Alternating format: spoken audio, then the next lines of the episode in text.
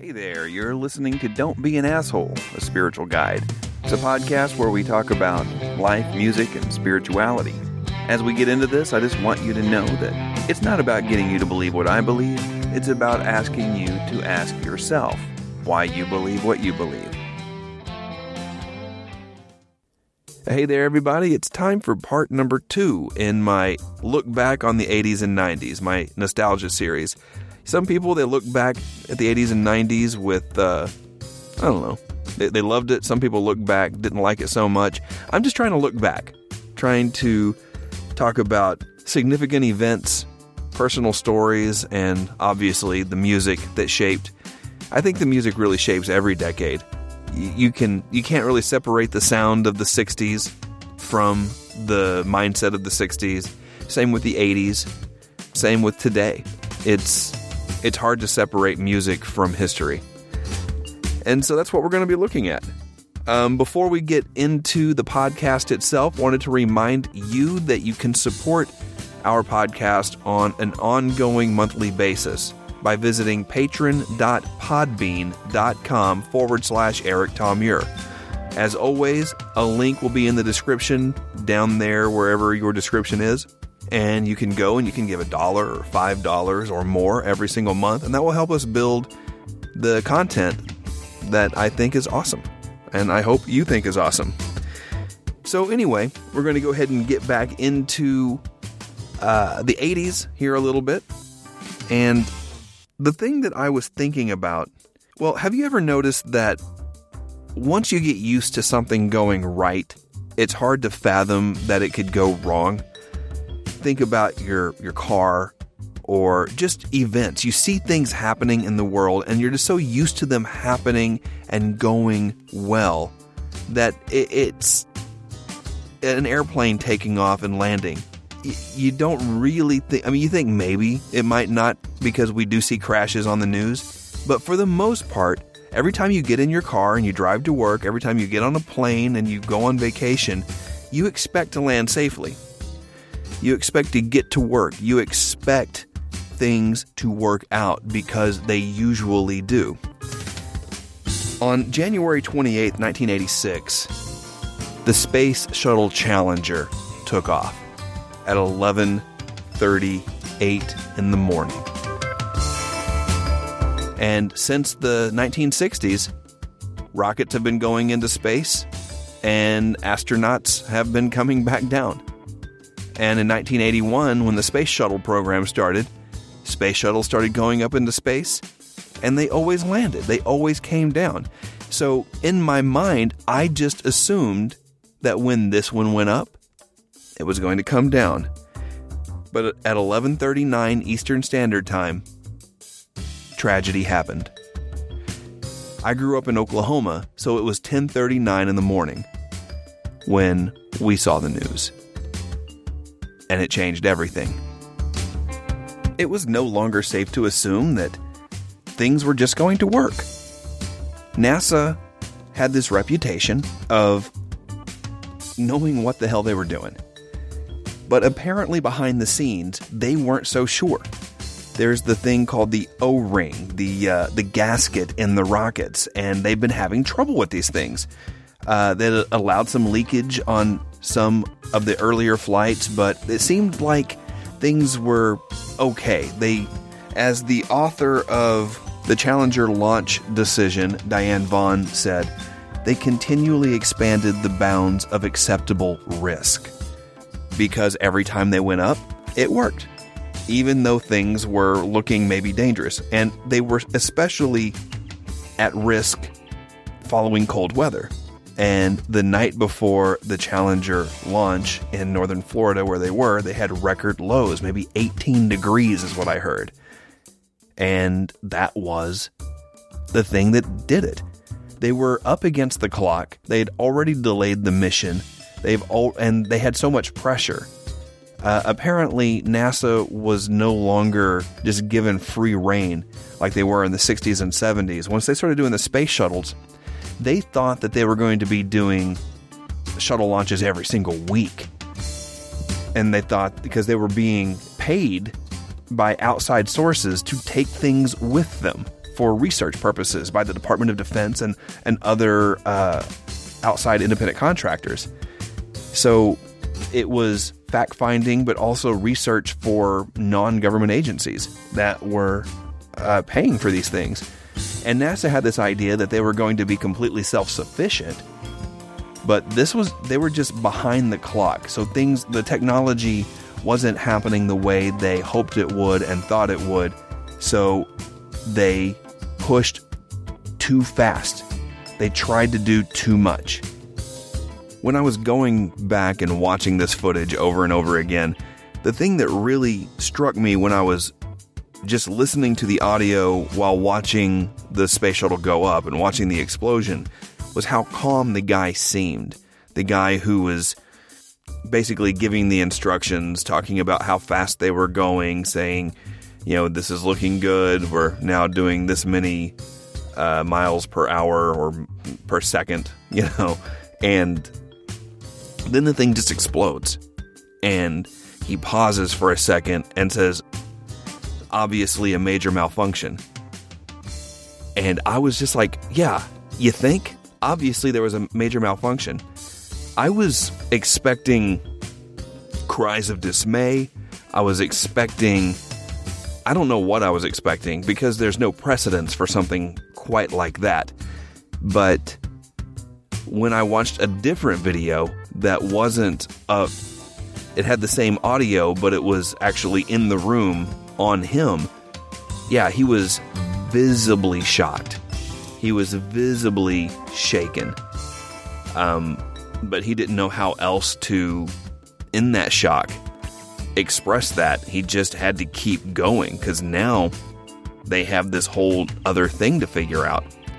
So that that was a different side to it um, because when I was just watching it as a like everyone else watching the news and then going back and watching that footage that we were all watching at the same time it sounded insensitive but I mean there's just no right way to deal with shock there's no right way to deal with something that overloads your senses and when we judge other people by how they deal with crisis it diminishes their ability to deal with it, I think. Anyway, I'm just kind of shooting from the hip on that right now. So, what set this thing apart, not besides the the tragedy, was that there was going to be a teacher in space for the first time, a civilian. I mean, that's why everybody was tuning in. This thing was a much bigger public deal than all of the other space shuttle missions, except the first space shuttle mission and then the original uh, space missions in the 60s when they actually landed on the moon and things of that nature. So this was going to be gigantic, especially for school kids. I specifically remember because I was in the fifth grade when this happened. My fifth grade teacher, Mr. Scruggs, in Noble, Oklahoma, big bearded dude who made Civil War figurines out of metal. I it's the only thing I remember about him. Besides the fact that he was super excited about this thing happening. And I think a lot of teachers were. They were jealous um, or envious and also really excited about the opportunity. She was going to give a couple of lessons from orbit, and it was going to be just this amazing thing. And of course, that got shut down after that. But that's how we were all locked into this. That was how all of these school kids watched this thing because it made it that much more appealing to the public, to the masses. And somehow, what made it all the more tragic, I suppose. I would say that it would be a gigantic tragedy no matter what, but somehow this made it all the more memorable. Um, the thing about memory is that it begins to play tricks on what you were doing, where you were. I had heard about a study once that someone they asked 100 people where they were when they heard about 9/11 and they told their story and this was like a couple of months after it happened they told their story Then a few years later, they asked them again, and so many of them, their story had completely changed where they were, who they were with, because their mind had told them they weren't lying to themselves. They just, the picture in their brain changed. And when they were confronted with that, they said, Well, you know, you said this before. And they're like, No, we didn't. And they played back the recording, and even hearing themselves, they didn't believe that that was their memory, that what they remember now is their actual memory. Like, I have my memory of how I heard about 9 11. But this one, this was even longer ago. I was 11, I was in the fifth grade, and I always seem to remember that I was standing in the lunch line with the TV above the lunch lady's head and and looking up and watching that rocket explode in the sky on the television and then looking down and watching that disgusting cafeteria spaghetti hitting my plate in that ice cream scooper all at the same time. Now, maybe it was a replay, maybe we didn't watch it live in class, or maybe we had lunch before at 10:30 in the morning uh, in elementary school. But when I saw that the time stamp, when I looked at the time just now, I was thinking my brain must be remembering things wrong, or we were just watching a replay. And I'm like, well, we didn't watch it live in class. Anyway, that that's my memory of that particular subject somehow the Space Shuttle Challenger explosion is linked with really bad spaghetti for me. That's not cool. but that was a big, big news story in the 80s. And it's funny how memories are tied together. Songs can bring up memories and emotions, smells can bring up memories and emotions, sounds, things you see. And for me, spaghetti in the shape of an ice cream scoop brings up one of our nation's greatest tragedies. But my brain is a twisted and sick place. All right. Well, now it's time to transition into the musical part of the episode. Today, we're going to talk about my favorite, my top five bass players of the 1980s and 1990s. So here we go. Starting with number five, Jeff Ament from Pearl Jam. The opening riff of the song Jeremy. I didn't even know it was bass until I was watching uh, a video on YouTube by a guy named Mike Beato, who's a producer and breaks down songs uh, track by track. And he showed that it was this guy playing a 12 string bass and then maintains that riff throughout the entire song.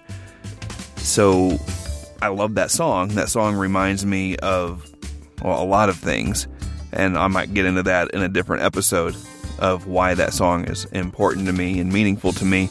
But listen to the song and, you know, it'll make you cry anyway. Whether it's because of the music or because of the lyrics, beautiful song, beautiful bass playing so, for no other reason than that riff that goes throughout the entire song, uh, Jeff Ament is on my list. Number four, Tim Commerford from Rage Against the Machine. Rage Against the Machine, I didn't even start appreciating them until the late 90s. Um, but Rage Against the Machine, the three guys, um, the the drummer, the bass player, and the guitar player, Tom Morello. They once Rage broke up, they brought in Chris Cornell and formed Audioslave. And in the late '90s into the early 2000s, and just were awesome, so awesome. That's like the tightest rhythm section I've ever heard. Those three guys together, and so I'll pick a Rage or Audioslave song just to put in the description down there for you to uh, listen. It's just driving. He he drives things, man, and he's got he keeps those riffs going so Tom can do those crazy DJ guitar effects. Um, and he's got the most unique tattoos I've ever seen on a rock star. They're not just sleeves of a lot of different things. It's just like wearing a black half t shirt, and then where he doesn't have tattoos is the design. I don't have any tattoos. My pain threshold is probably not there. But I thought it looked pretty cool. But not as cool as his bass playing. I'm flying through these things just because, I mean, why belabor the point? Number three, for me, is Les Claypool from Primus. From a strictly talent standpoint, he might be the top bass player, not just of the 80s or 90s, but he could be in the top five ever. But for me, the, the I liked the music, and it, it, has a really great groove, and he leads from the bass. Um, story about Les Claypool. When Cliff Burton, the bass player from Metallica, died in that bus wreck in Europe, they were looking for a new bass player and auditioning people.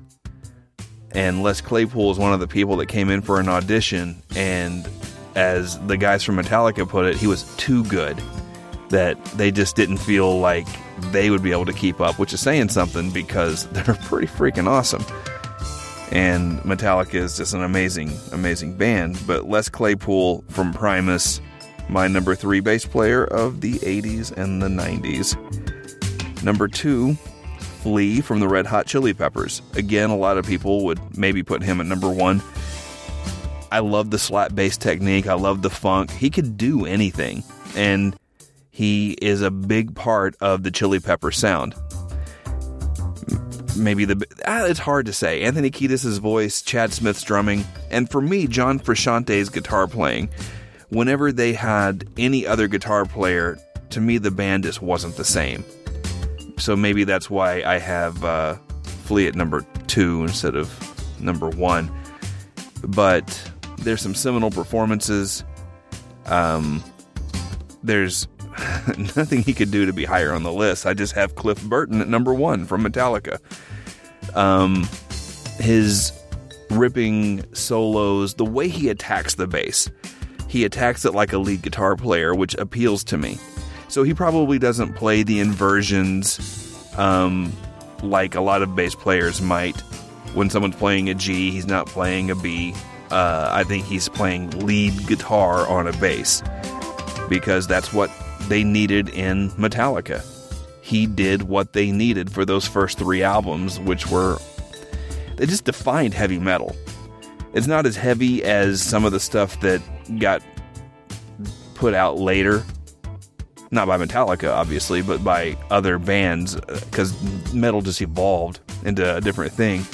But those first few records by Metallica, Metallica does to me what ACDC does to me, and I think I said this in the last episode. They just make me move. I don't have a choice. I, I like to be in control of my faculties. I like to know what I'm doing, but for some reason, when Metallica starts playing, my head just starts moving, man. So, Cliff Burton, my number one bass player. So, those are my top five. Maybe you can tell me who you think is better there are some great bass players I'm leaving off because I wasn't into that music back then. I've gotten more into some of the music from my childhood as I've gotten older, but that's why it's nostalgia. You look back and go like, that was really great. It's better than it is now. Maybe it is, maybe it's not. Quick story. My son, this won't be released today, but he turned 13 years old today. Today is April the 9th. And he turned 13. My other son is 9, and my youngest is 4.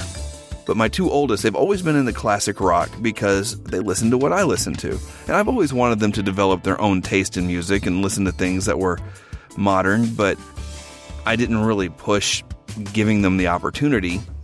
We homeschooled them, and the homeschool co ops that we're involved in, there's not a lot of uh, opportunity for radio play or different music.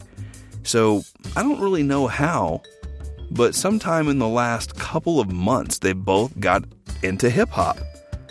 Some anyway, some some hip hop.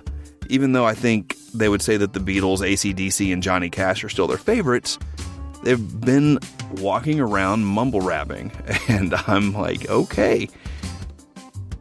And in my mind, like immediately I want to go like it's not as good as the music I grew up with. But that's just my own nostalgic way of looking at things. The people who grew up with Frank Sinatra thought that Elvis Presley was just too much and they're like, "Oh, this music, this music is crap." These kids and their Elvis Presley. And then just 6 or 7 years later, the Beatles came out and everyone who grew up on Elvis were like, "Oh man, this is trash. Elvis Presley is real music." And then the Rolling Stones and I mean that and that was all in the same generation and then disco came out and there's a whole bunch of kids listening to disco and then metal came out and then and so every generation somebody always thinks that whatever's happening sucks because what they listened to was real music so i'm really trying to keep an open mind and be completely okay to a certain extent with what my kids listen to and help them develop their own taste in music and be their own person. Of course, I'm going to have to try to make sure it's not full of attitude and full of things that are going to come back and bite me, like a lot of cussing and things like that, because, you know, only one of us can have a potty mouth in this family, and that's me, I think. Well, anyway, it's called adult language for a reason, damn it. All right, kids. Don't be an asshole. Like me.